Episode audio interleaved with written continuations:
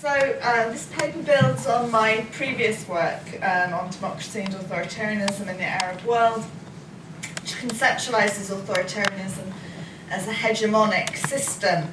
So uh, building on the, well, using the concepts of uh, Antonio Gramsci, hegemony is the existence of a consensus amongst ordinary people about the naturalness of exploitative and oppressive relations of power. Okay.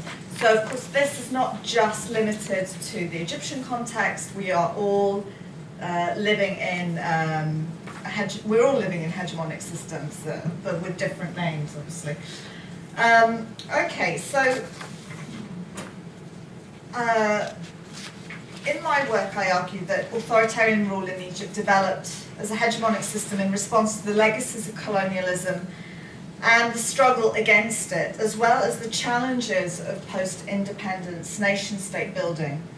Um, I focused particularly on that, this idea of a project of national modernisation, which was formulated as a response to the legacies of colonial domination, um, as well as, um, and, and, that's colonial domination not only in a political, military, economic sense, but also in a moral and cultural sense, uh, and here we can draw also on the work of Edward Said, who also uses Antonio Gramsci in his own work. Modernisation and national sovereignty were regarded as mutually reinforcing objectives. National modernisation was believed to lead to freedom from colonial domination, thereby enabling national sovereignty. So um, I think this, these themes of national modernisation and national sovereignty um, have continued um, and are themes actually that underpin a lot of the discussions today in Egypt. Against this backdrop, the January 25th revolution represented the popular expression of the final break with the hegemony um, of the post-independence regime. The regime, but not necessarily all of the ideas that originally um, uh, began uh, after 1952. In the terminology of Antonio Gramsci, the 25th of January revolution constituted a war of maneuver against a deeply unpopular regime. That means it was an attack on the edifices of Mubarak's regime and its symbols. And it's interesting that uh, Reem mentioned yesterday about the, you know, the um, visuality of the Egyptian revolution, and I'm sort of uh, capitalizing on that to just show some, I think, what become iconic images of the, of the revolution. Uh, however, uh, Gramsci differentiated between a war of maneuver and a war of position. Um, so a war of position is an intellectual and cultural attack on hegemony in the post-Mubarak era. Um, so, I said that last sentence wrong. So, uh, so in the post-Mubarak era, there is a war of position being waged against authoritarianism, which is viewed by Egypt's revolutionaries as continuing despite Mubarak being forced out of power. The idea of, of this war of position is encapsulated, I think, in the phrase, Al-Sawra Mustamira, the revolution continues, which is also a phrase that's been used a lot in this workshop. The war of position is largely being waged in public spaces and through the media.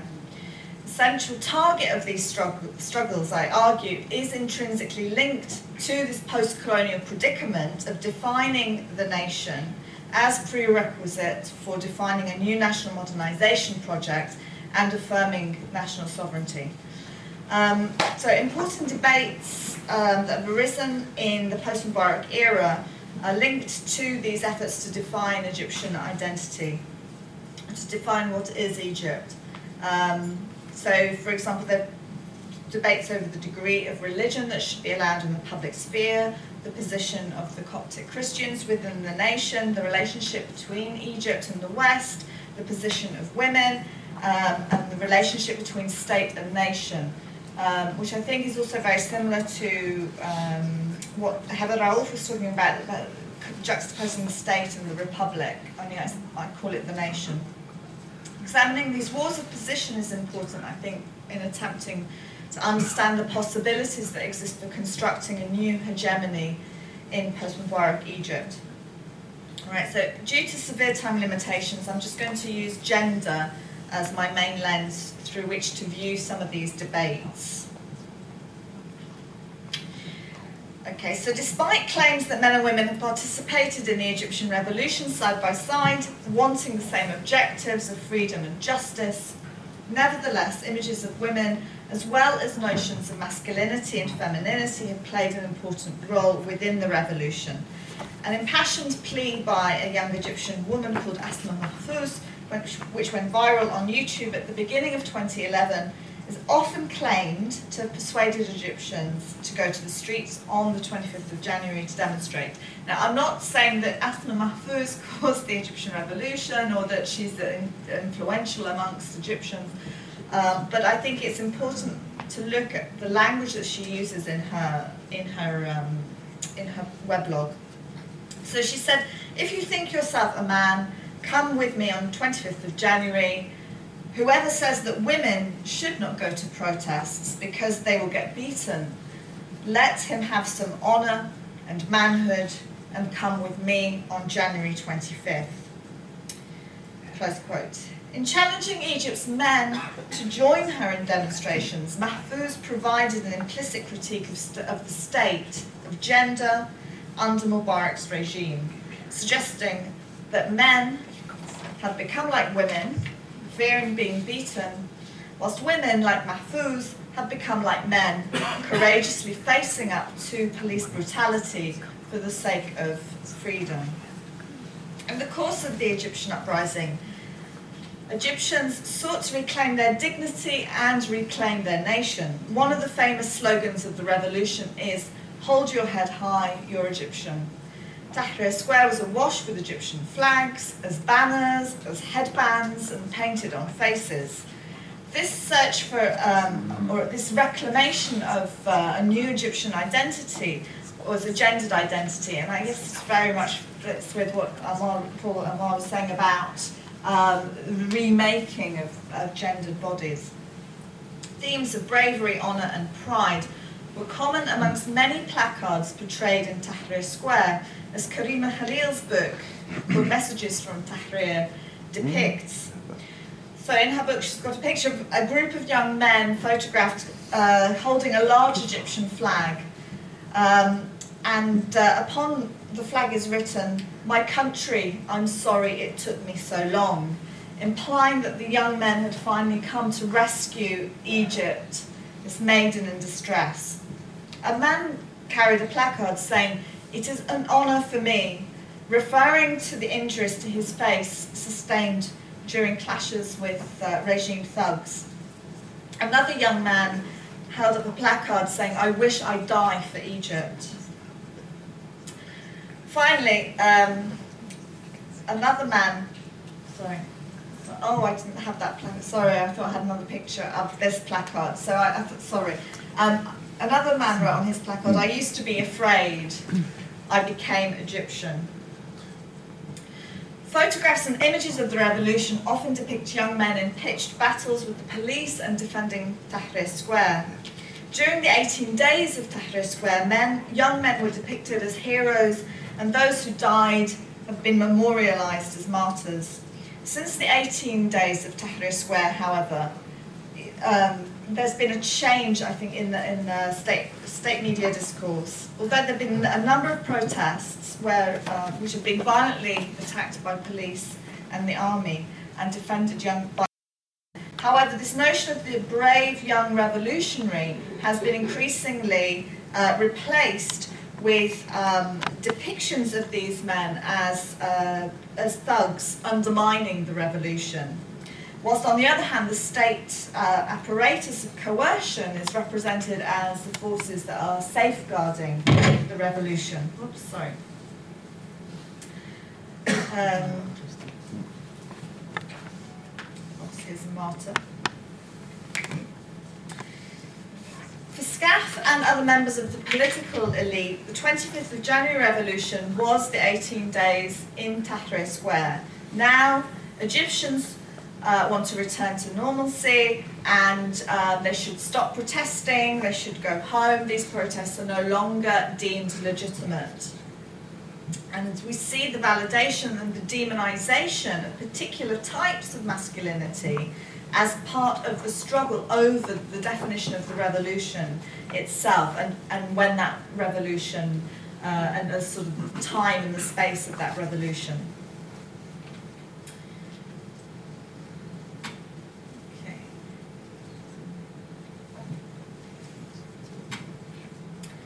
Images of women have similarly played an important role in defining the revolution since the fall of Hosni Mubarak.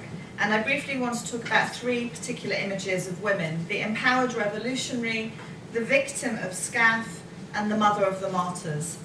Uh, so the empowered revolutionary woman protesting in Tahrir Square was a regular feature of images of the Egyptian revolution. In the Western media in particular, these images played um, an important role in terms of uh, signifying the progressiveness of the revolution. Um, you know, and it was juxtaposed to you know historical stereotypes of the oppressed uh, Muslim woman. For revolutionaries themselves, I think that some of these assumptions that also underpinned um, the importance of having women's presence in uh, in the in the protests.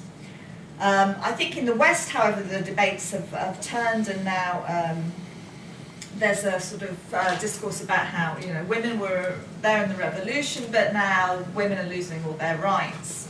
Um, I think also one of the mistakes that Western observers have often made is to conflate women's agency with feminist desires.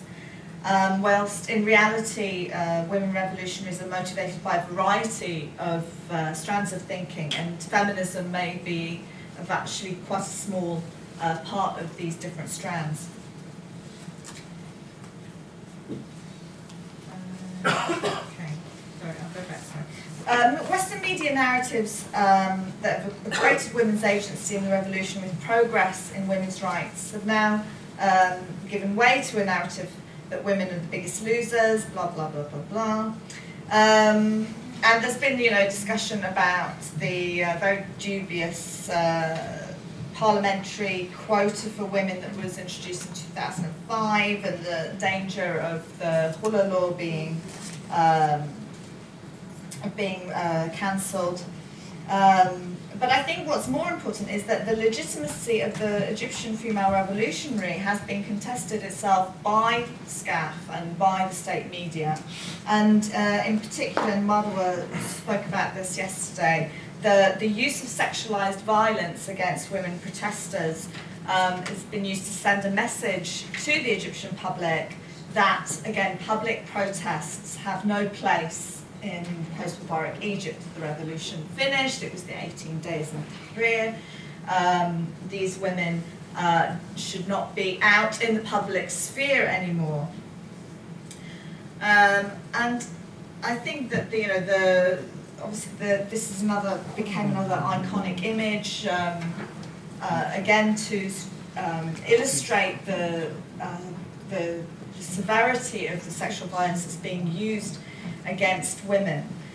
Um, but again, I think Marwa also uh, talked very well yesterday about how um, you know the, the attempts to domesticate women, whether these are through legal reforms um, or by this very um, brutal coercion are actually two sides of the same coin in, in terms of, again, uh, delegitimizing um, the continuation of protest, the continuation of the revolution. Uh, okay. All right. In response, revolutionaries have promoted their own counter narratives, which also revolve around women. So the case of Samira Ibrahim, who um, was subjected to so-called virginity tests. Again, Marwa spoke about this uh, yesterday. Uh, her case has been supported by revolutionaries, um, simultaneously highlighting women's victimization by SCAF, as well as a symbol of society's victimization. So I think that the links are being made there. Um, and also uh, celebrating the, the courage of women like Samira Ibrahim as um, in order to serve an example to others and in terms of an example of courage. Another image that is much more ambivalent um, about uh, women's agency is uh, the image of the, the mother of the martyrs. and I, gosh, I really apologise that I haven't got my. Um. I've got five minutes. Yeah. Mm. I haven't got my images in the right order. Um, okay, so this is the image of the, the mother of the martyrs. So here, female agency has been reduced to that of a grieving mother for her dead child. Her tears are a symbol of the sacrifices that have been made for the revolution. Simultaneously, they incite onlookers to continue the to continue the revolution in order to avenge the martyrs. Examining the two images together, so the image of um, the, um, victimi- the, the, the woman victimized at the hands of SCAF, but also re-inscribing her victimization by, for example, uh, taking a court case against SCAF. Uh, next to you know, the image of the grieving mother, um, both of these images are meant to symbolize the sacrifices that have been made for the revolution. So, so women, women's sacrifices are being sort of used in a symbolic way um, in order to uh, symbolize the sacrifices of society for the revolution, and also as a means of encouraging others to sacrifice and to continue the revolution. They raise questions about the degree to which a war of position is being waged to challenge existing gender relations, or whether existing gender relations are being re-inscribed in revolutionary ways.